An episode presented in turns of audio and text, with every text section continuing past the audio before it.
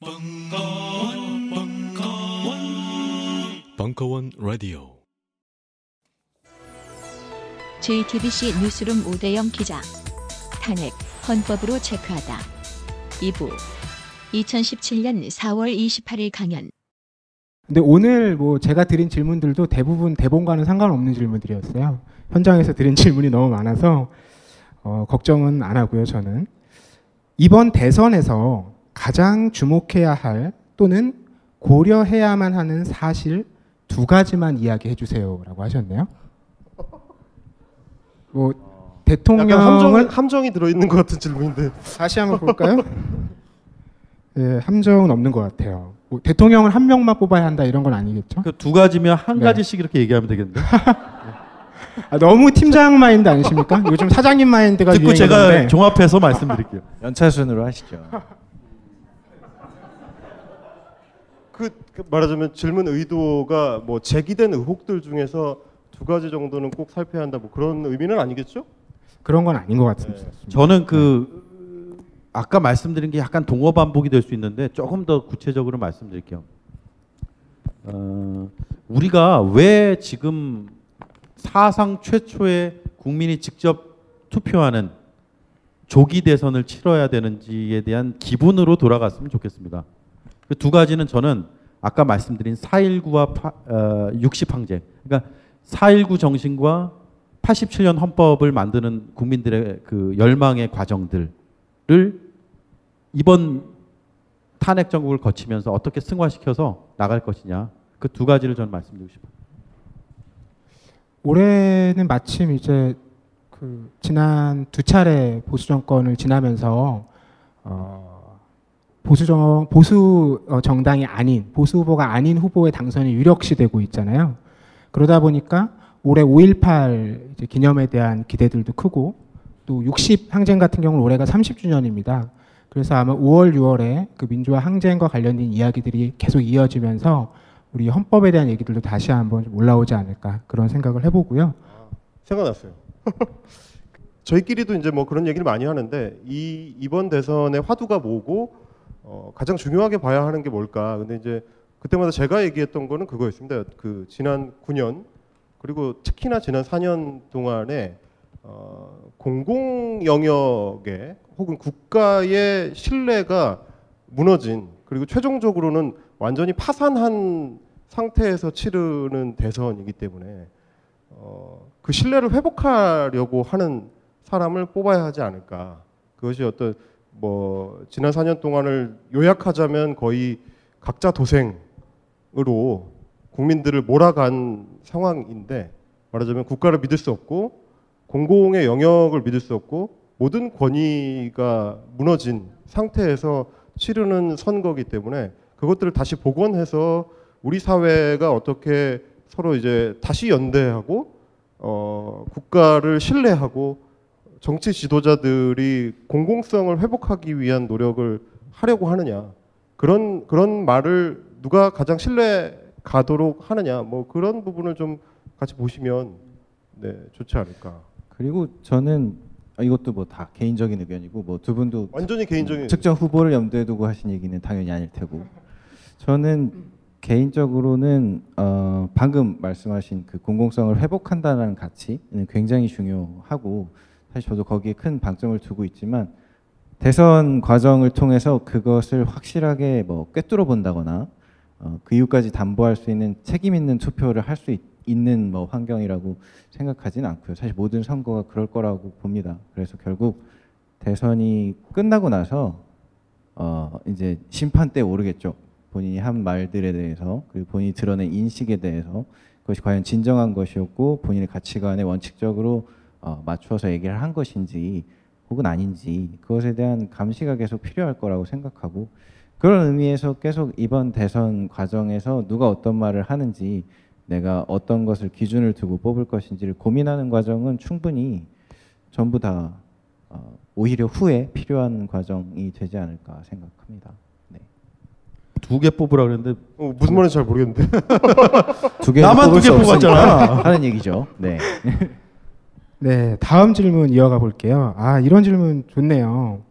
방송에서는 말할 수 없었던 가장 비현실적인 팩트는 무엇인가요? 그러니까 이런 거겠죠. 조사하다 보니까 야, 이게 정말 이게 팩트였다고? 본인들도 놀랄 법한 팩트.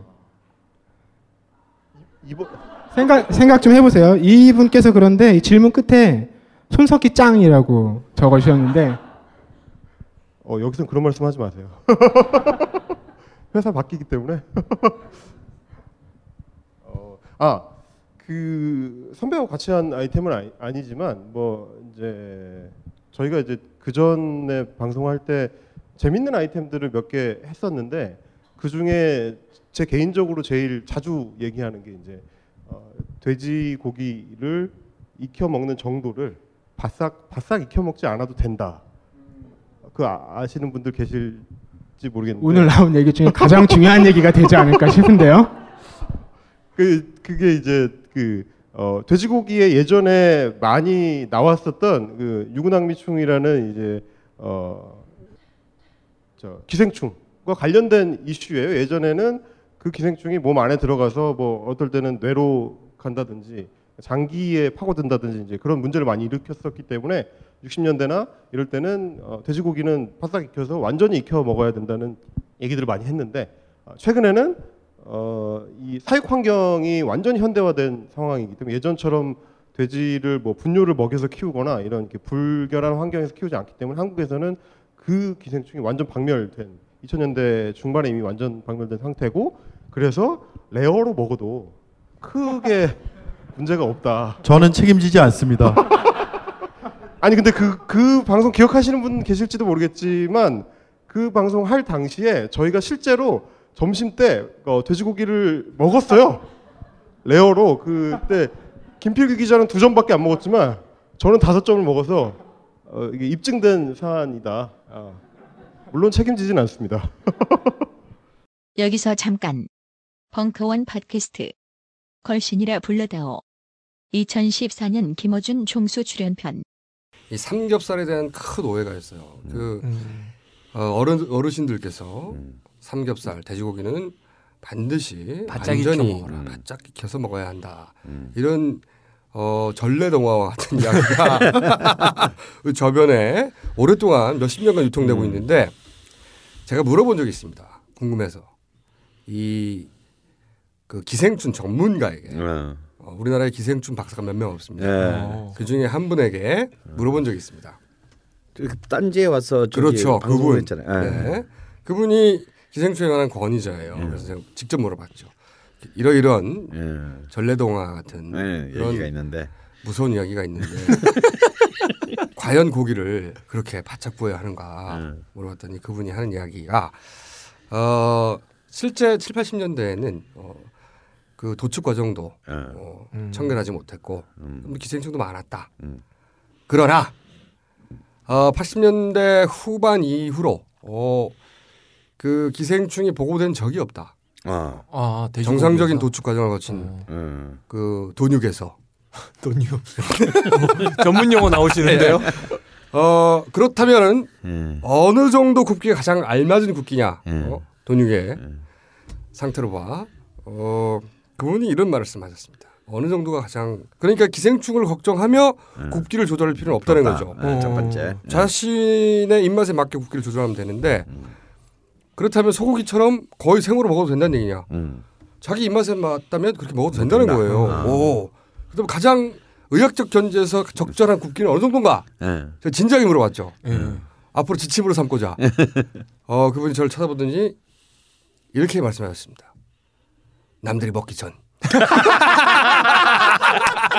남들이 먹기 전이 가장 알맞은 굽기라는 거야. 이 와인을 같이 마신다는 건 누군가를 축하해 줄 일이 있거나 혹은 누군가의 흑심이 있거나 둘 중에 하나예요. 여름이니까 소비뇽 블랑이 좋겠네요. 이런 정도.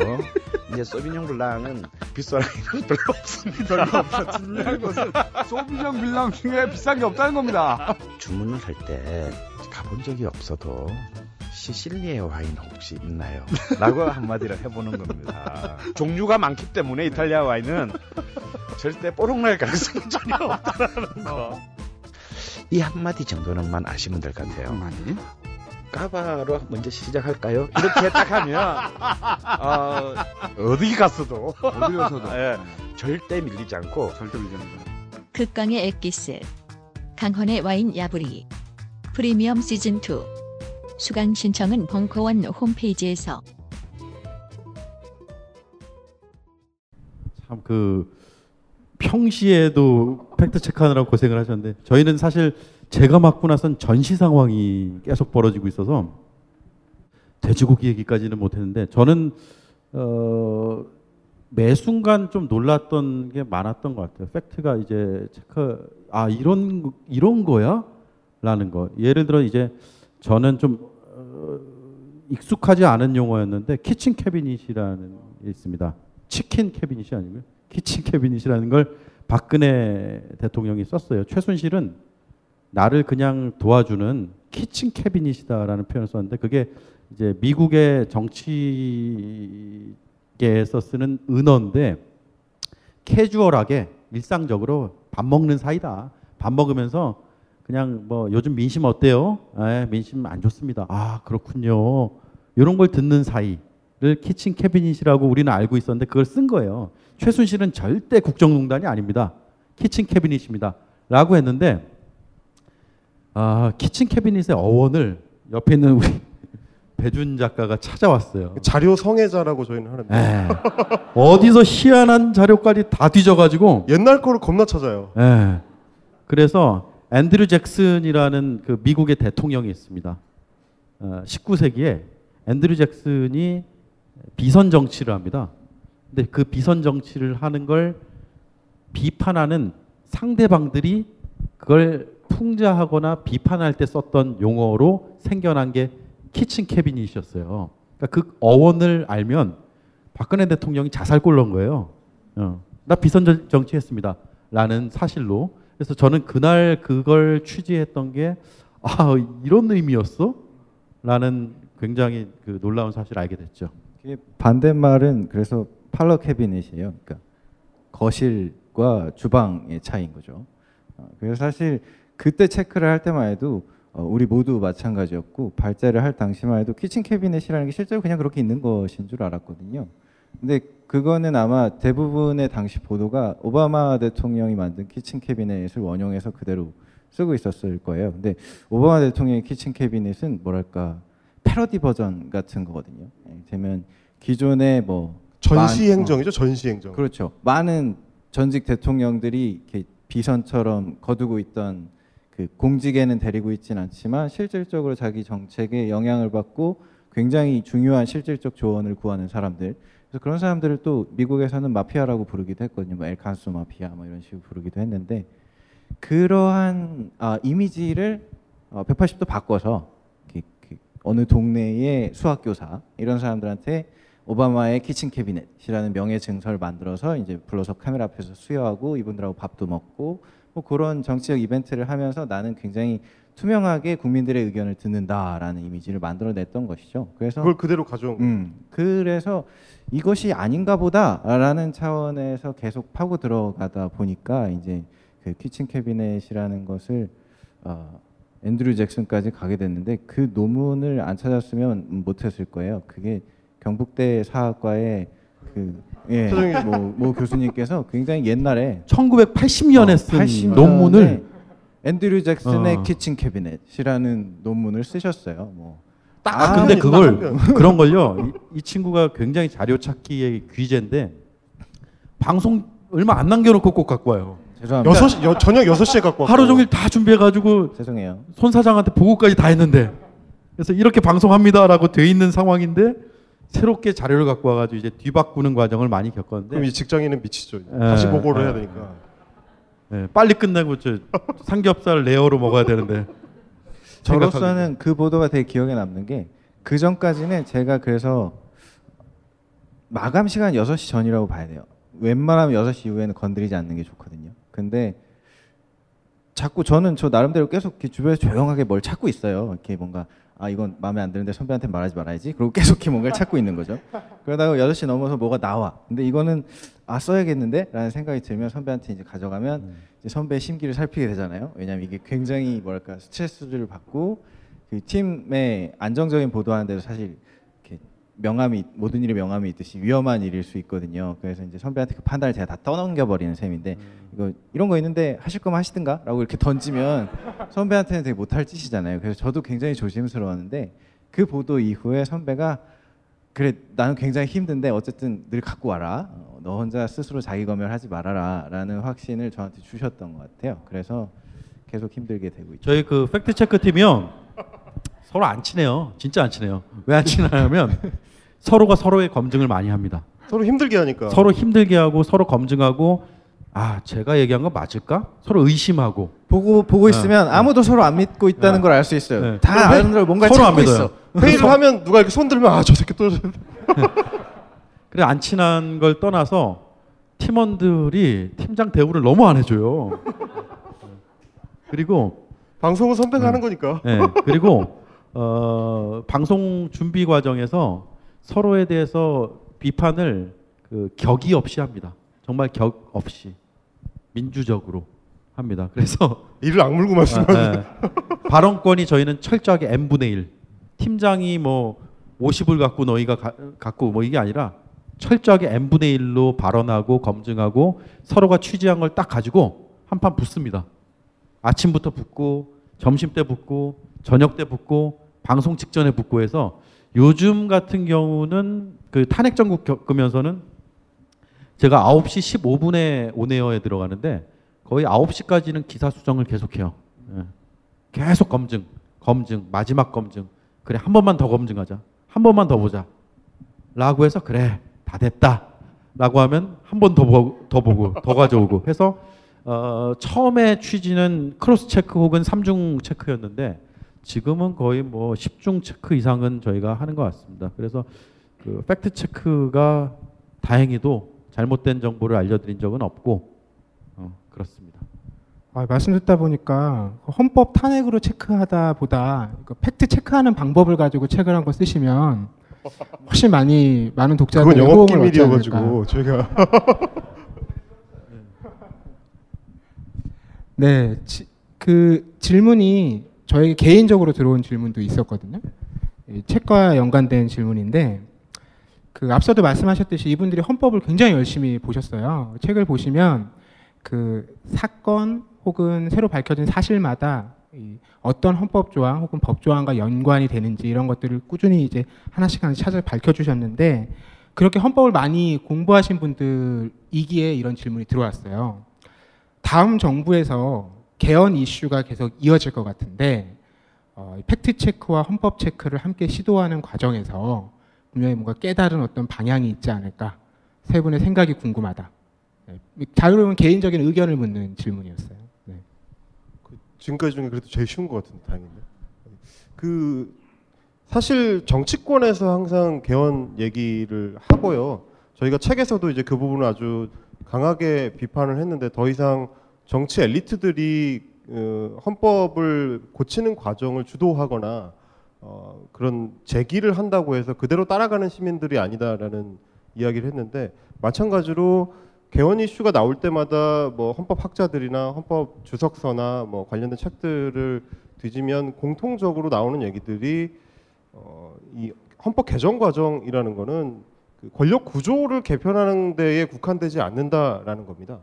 근데 지금까지 개헌 얘기가 나올 때 보면 이걸 뭐 의원 내각제로 할지 뭐 이원 집정부제로 할지 뭐 어, 대통령제 중임제로 할지 이런 식의 논의만 주로 하는데요. 왜 그러냐면 이제 정치인들의 관심이 그것밖에 없으니까 주로 그런 식의 논의들이 이루어져 왔고 그러다 보니까 국민들도 어, 개헌이라는 거는 보통 그런 거 결정하는 건가 보다라고 이제 생각하기가 쉬운데 저희들이 봤을 때 이 부닥쳤던 고민들은 그보다는 더 저 본질적인 그래서 우리가 함께 만들어 갈 우리 헌법에는 어떤 가치를 담을 것인가 우리 공동체가 어, 지고한 최고의 가치로 이 에센스를 남길 100여 가지 조항들에는 뭘 넣을 것인가의 문제고요.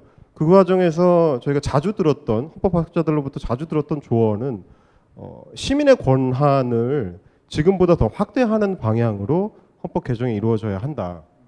그리고 뭐 환경권 같은 기존에는 그렇게 크게 다뤄지지 않았던 어, 다른 이슈들을 또 부각해서 이야기를 해야 한다. 혹은 뭐 지금은 굉장히 애매하게 처리가 돼 있는 어, 3조의 한법 한저 영토 조항 같은 것들 한반도와 그 부속 조서로 한다는 것은 북한 문제를 어떻게 다룰지가 첨예하게 걸려 있기 때문에 그런 문제들 뭐 이제 좀 다양하게 같이 논의해야 될 것들이 있는데 지금 정치인들은 어, 과연 그 준비가 얼마나 돼 있는지는 사실 의문입니다. 이제 뭐 지방 분권 문제도 있고요.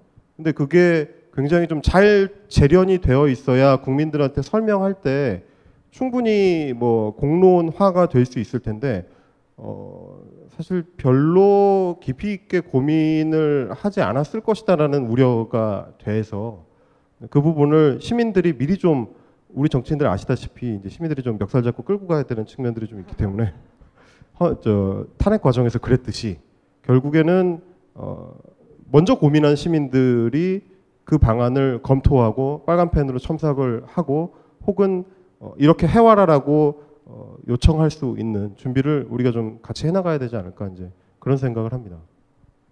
그리고 저기 개헌이라는 말이 앞으로는 그렇게 됐으면 좋겠어요. 정치권이 아니라 정치권 바깥에서 나왔으면 좋겠어요. 이를테면 어느 단체가 어느 이익을 대변하는 사람들이 이거는 개헌을 해주십시오라고 얘기를 했을 때 정치권이 거기에 대해서 대응하고 그 방식에서 그 과정에서 다른 많은 수의 시민들이 아, 찬성하거나 반대하거나 토론을 통해서 동참할 수 있는 그런 식의 개헌 논의들이 여러 주제에 관해서 여러 당사자들에 의해서 모자이크처럼 동시다발적으로 일어난다면 그때의 개헌 논의는 굉장히 이상적일 수 있겠죠. 근데 거기에 관해서 저희가 찾아본 많은 자료들이 함축적으로 지시하는 것도 이제 개헌은 더 이상 아마, 아마 또 개헌 이슈가 어. 나오면 저희가 엄청 팩트 체크를 할 겁니다. 그렇겠죠. 네. 개헌은 더 이상 현자들의 것이 아니다라는 것이겠죠. 그래서 그것이 어떤 식으로 이루어질지는 앞으로 많은 어, 오히려 시민운동 쪽에서 더 깊게 고민하면 더 실현될 가능성이 크지 않을까라는 생각이 드네요. 저도 뭐 같은 생각이고요. 저희가 늘 회의하면서 밥 먹으면서 하는 얘기가 개헌은 정치인들의 문제가 아니다. 정치인들은 도구는 될 수 있죠. 우리들의 도구이죠. 근데 어, 법을 바꿀 때는 국회에서 바꿉니다. 헌법을 바꿀 때는요. 마지막 단계가 있습니다. 국민 투표가 있습니다. 국민 투표가 없으면 헌법 바꿀 수가 없게 돼 있습니다. 헌법에 그렇게 못 박아놨습니다. 그러니까 어, 법률은 국회의원들이 몇 명이 모여서 만들고 다수가 찬성해서 의사봉을 두드리면 법이 하나 만들어질 수 있습니다. 헌법은요. 우리 이 자리에 계신 모든 분들, 저희 다 참여해서 투표를 해야 바꿀 수 있는 겁니다. 그 얘기는 뭐냐면 헌법은 국민의 것이라는 거죠. 이번에 저희가 탄핵 전국 거치면서 그리고 이 책을 쓰면서 힘줘서 얘기하고 싶었던 한마디가 있습니다. 헌법은 죄가 없습니다. 헌법은 헌법이 아닙니다. 그냥 헌법이었습니다. 근데 대통령이 잘못해서 헌법 안 지켜서 탄핵이 되는데 헌법의 제왕적 대통령제를 만들어 놨기 때문에 대통령이 탄핵이 됐네. 라는 이야기가 나옵니다. 근데 저희가 판단했을 땐 헌법만 잘 지키면 대한민국 문제 없습니다. 근데 만약에 바꾼다면 바꾼다면 대통령 임기를 4년을 두 번 하게 할지 대통령 없애고 총리가 운영하게 할지 이런 것만 하지 말고 소수자의 인권, 참정권, 공무원들 집회 현장에 나올 수 있느냐? 촛불 집회에 나와서 공무원들이 촛불 들 수 있느냐? 이런 문제. 우리 지방 분권 몇 줄 없습니다, 현재. 지방 자치를 얼마나 더 자율적으로 할 수 있을 것이냐, 폭넓게 할 수 있을 것이냐, 이런 문제 한번 다뤄보자. 이게 개헌 아니냐, 그게 우리 사는 문제 아니냐, 라는 문제의식을 갖고 있고 그 얘기를 책에도 썼고 방송에서도 여러 차례 했습니다. 앞으로도 할 겁니다. 개헌 이슈가 터지면 정치인들이 원하는 정치 엘리트라는 말도 저는 별로 안 좋아하지만 정치인들이 원하는 건 대통령 4년 두 번 하냐, 5년 한 번 하냐, 10년 하냐가 아니라 그런 우리 시민 사회의 내용들을 어떻게 담을 것인지가 개헌이다. 라는 걸 저희는 얘기할 거고요. 개헌에 대한 JTBC 팩트 체크 팀의 팩트 체크는 그 방향으로 갈 겁니다. 예, 그건 분명히 말씀드릴 수 있습니다. 네. 시간이 많이 흘렀지만 플로어에 계신 분들 함께 한두 분 말씀 나누고 자리를 정리할까 합니다. 함께 나누고 싶은 이야기나 궁금하신 점 있으시면 손 들어주시면 마이크 전해드릴게요. 돼지고기 같은 것도 괜찮습니다. 여기 앞에 아, 아, 아, 예, 그 책은 만들어 주신 책은 잘 읽어 봤는데요. 그 궁금한 게 몇 가지 있어서 그 방금도 말씀해 주셨는데 그 어, 서문을 읽어보니까 그 방금 그 이야기한 주제 중에서 그 과연 대통령이 그러니까 헌법을 안 지켜서 지금 이 사달이 났는데 그럼 헌법이 문제가 있는 것이냐 아니면 뭐가 문제가 있는 것이냐를 방금 말씀을 해주셨잖아요.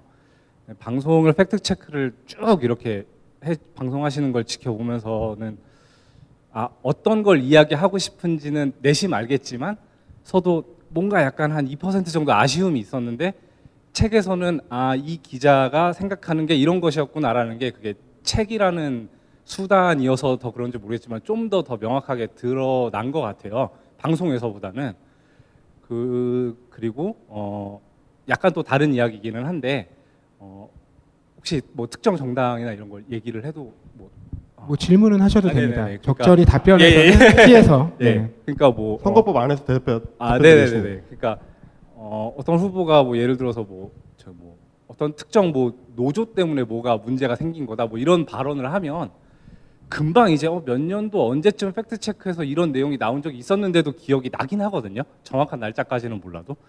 근데 이제 보는 시청자도 그런 생각을 하는데 그 이제 취재를 하는 일선 기자의 입장에서는 그런 게 더 명확하게 기억이 나거나 또 이렇게 번뜩 생각이 나실 거 아니에요.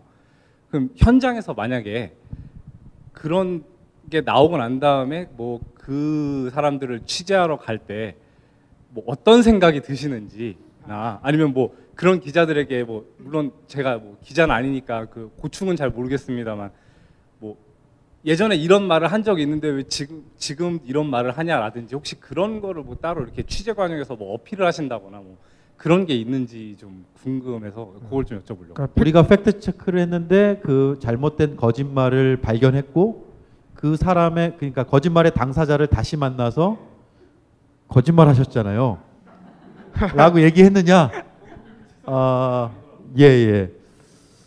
어, 일단 그 제가 굳이 앞에 가서 얘기를 안 해도 당사자가 알고 있습니다.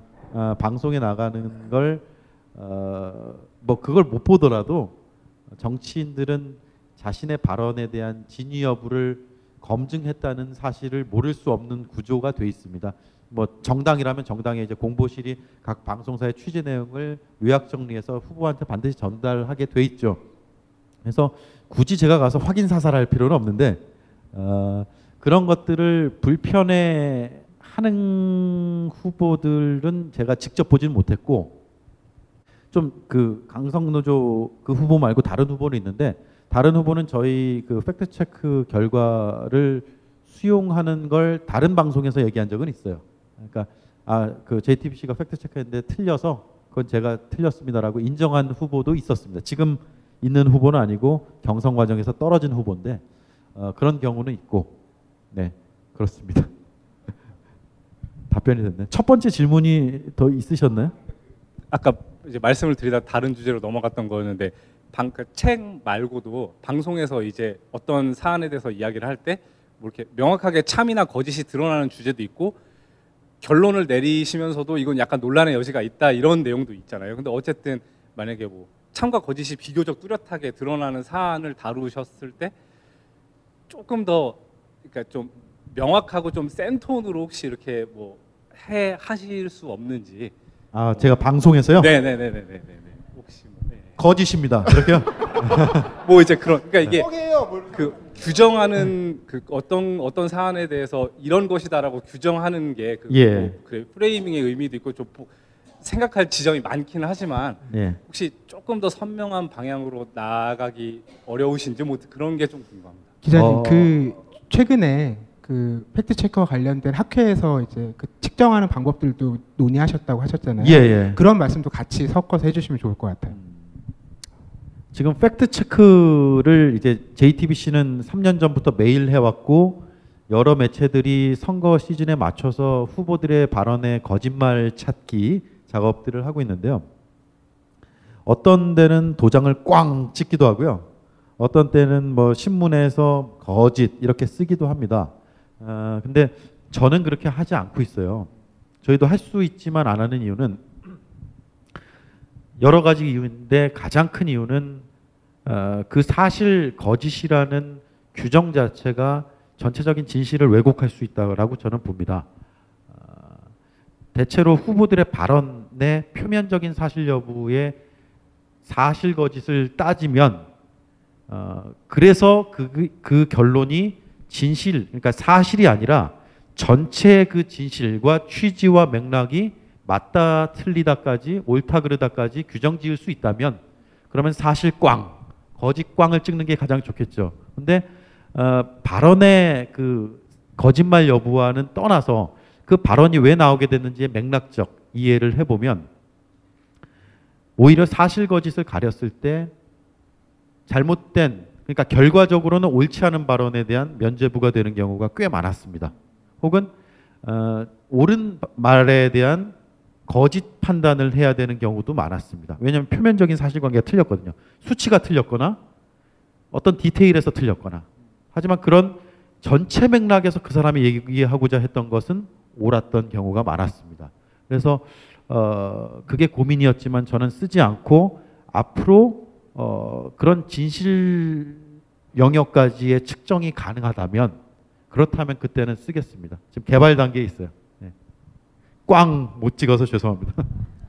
그리고 저희가 좀 유독 그쪽으로 오랫동안 관심을 갖고 있기도 했어요. 어디까지 깊은 음, 우리 모두가 최소한 내부적으로 동의할 수 있는 관점을 선명하게 할 것인가 그 부분에 대해서는 항상 관심을 가지고 있고 또 특히나 이제 저나 이제 임경비 작가나 작가들이 주로 이렇게 왕왕거리죠 선배 옆에서 이건 더 세게 가야 된다. 이건 여기까지 얘기할 수 있는 거 아니냐.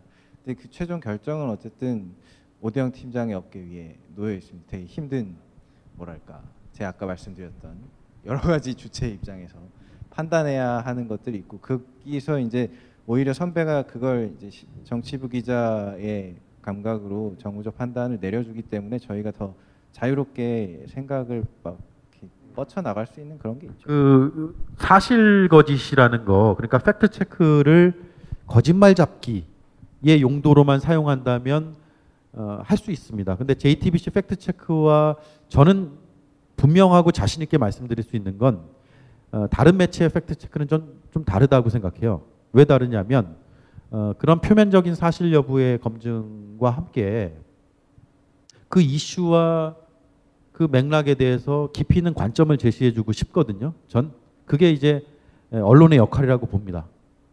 표면적으로 거짓말했습니다. 얘 숫자 틀렸어요. 라고 하는 게 어떤 의미가 있을지 실수한 건지 아니면 의도적인 거짓말을 한 건지에 대한 그런 아주 겉핥기식의 검증에만 머물지 않을 것인지 그러면 우리는 그게 아니라 좀 더 깊은 얘기를 해보자. 저희가 어제 다룬 이슈가 있습니다. 어, 동성애 에 대한 후보들의 그 발언 검증이었는데 저는 그리고 아마 저희 팀원들도 마찬가지일 텐데 가장 힘주어서 얘기하고 싶었던 부분은 홍준표 후보가 틀렸다. 누가 맞았다. 이 얘기를 하고 싶은 건 아니었습니다. 이 후보들이 그 문제를 보는 시각이 과연 옳은 것이냐. 우리 국민들의 시각에서 봤을 때 이해할 만한 것이냐. 혹은 어, 다른 나라에서는 어떻게 하고 있을까? 그 문제를 우리와 좀 달리 보는 관점은 없을까를 폭넓게 제시하고 싶었고 시간의 한계상 다 하진 못했지만 중간 부분에 어, 그런 내용이 있습니다. 제가 그때 더 힘주어서 얘기를 하려고 노력을 했는데 전해졌는지 모르겠습니다만 동성애 문제를 어, 유엔에서는 개인의 문제로 보이, 보지 않습니다. 동성애자가 혹시 에이즈에 노출이 많다면 동성애자 문제야 라는 게 지난 토론회에서 나와서 지금 이슈가 되고 있는 우리의 현실인 거죠. 그게 아니라 왜 그들에게 사회적으로 국가적으로 더 많은 손길이 뻗치지 못했을까? 더 많은 지원을 하지 못했을까라는 사회적 책임을 유엔은 강조하고 있었습니다. 유엔이 무조건 옳다는 건 아니지만 저희가 그 유엔의 판단이 더 합리적이라고 봤습니다. 왜 개인 개인의 자율성과 선택의 문제가 이 모든 것의 근본인 것처럼 얘기하느냐? 그것이 아니다. 특히나 대한민국의 지도자가 되겠다는 사람은 좀 크게 보고 사회적 책무를 더 어깨 위에 얹어서 내가 그 부분을 해결해 보겠소라는 얘기를 해야 되지 않을까라는 관점을 그 관점을 어제 제시하고 싶었고요. 그게 저는 JTBC 팩트 체크가 좀 다른 점이라고 봅니다. 꽝, 꽝 혹은 사실 거짓도 중요하지만 어, 좀더 들어가서 한 걸음 더 이해할 수 있는 좀 어떤 특정 이슈든 간에 시청자분들 여기 계신 분들이 아 저걸 보면은 아 저 문제에 대해서 나는 앞으로 저렇게 판단해 보고 싶다라는 생각이 드시게 하고 싶다는 게 저희들의 공통된 생각입니다. 마지막으로 한 분만 더 질문 받겠습니다. 어, 지금까지 대통령 후보들의 음, 발언이나 이런 것들이 너무 한정적인 것 같은 느낌이 없지 않아 있습니다.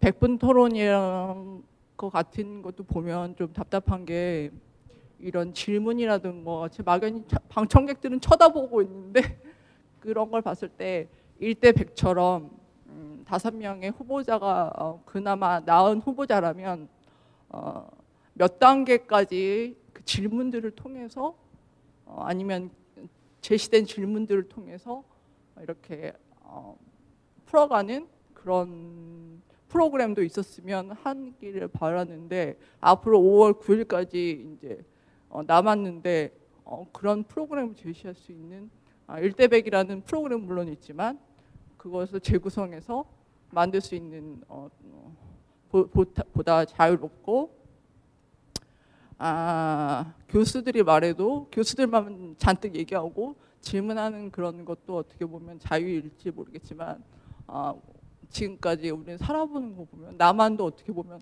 공산당 같은 느낌이 들 때가 많는데 좀더 어, 발전된 프로그램으로 인해서 후보들의 어, 자율적이고 어, 창조적이며 창의롭고 이런 것들을 말할 수 있는 계기와 이런 것들을 마련해주는 장이 될 수 있는 방송이 있었으면 합니다. 일종의 뭐 예. 재연이기도 하, 하셨는데요. 현장에 계신 분들이니까 덧붙여서 말씀 부탁드릴게요. 어 이제 그 말씀은 토론회를 좀 더 다양한 어떤 형식으로 만들어서 더 이제 검증할 수 있는 방안을 많이 개발해야 되지 않겠느냐. 이제 그래야 보는 국민들이 후보자에 대해서 더 잘 알 수 있지 않겠느냐. 이제 그런 말씀이신 것 같은데요.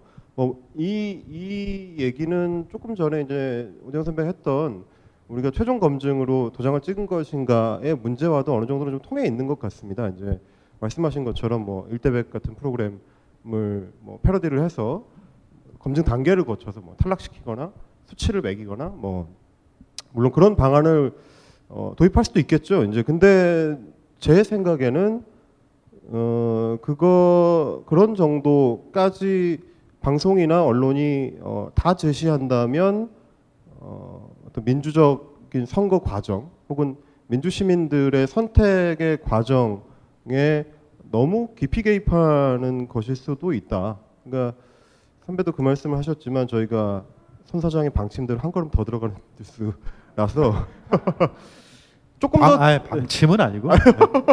예. 그러니까 조금 더 들어가서 더 진실에 가까운 측면들을 이제 보여드리려고 노력하긴 합니다. 이제 그래서 그렇게 발굴해낸 진실들을 보여드렸을 때 최종적인 판단을 시청자들이 하는 것이 옳다라는 게 이제 저의 개인적인 생각이고요. 그렇기 때문에 저희는 되도록이면 참 거짓이라든지 뭐 진실 뭐 거짓이라든지 그걸 저희가 최종 결론을 내리지 않는 것도 그것과 좀 맥이 다 있습니다. 이제 후보자들이 서로 서로 간의 토론 과정을 통해서 드러나는 뭐 태도나 어, 어떤 뭐 정보 뭐 소화 능력이나 아니면 뭐 비전이나 이런 것들을 우리나라 국민들 촛불을 거쳐온 시민들이라면 충분히 판단할 수 있지 않을까 그런 기대가 있고요. 너무 깊이 개입하는 것이 맞는가는 앞으로도 저희도 이제 계속 계속 고민해야 될 그런 지점인 것 같긴 합니다. 근데 말씀하신 것 중에 굉장히 전 중요하게 받아들여야 된다고 생각하는 부분이 이번에 이제 대선 토론회에서 후보 간의 토론은 있는데 국민들이 궁금해하는 국민들의 목소리가 좀 많이 빠져 있는 게 아니냐. 물론 2012년보다는 낫습니다만 어, 많이 빠져 있다라는 문제 의식을 저도 분명히 느꼈어요. 그래서 말씀하신 대로 어, 왜 방청객들은 가만히 앉아 있게 만드느냐. 질문의 기회를 주고 물어보면 답하고 모르면 모른다고 하고 알아보고 말씀드릴게요.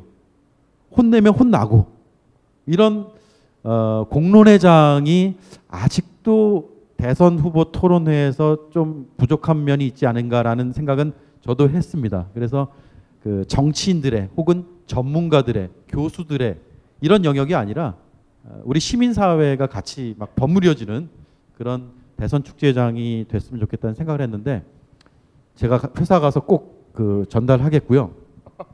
다음번에는 할 수 있는 저 기회가 만들어질 수 있도록 저도 열심히 노력하겠습니다.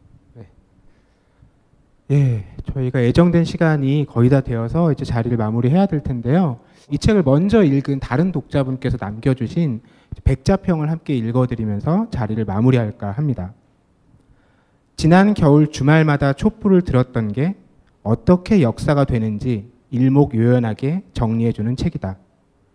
헌법이 박제된 문, 문서가 아니라 권력에 저항하는 상징이 되었다는 걸 실감할 수 있다.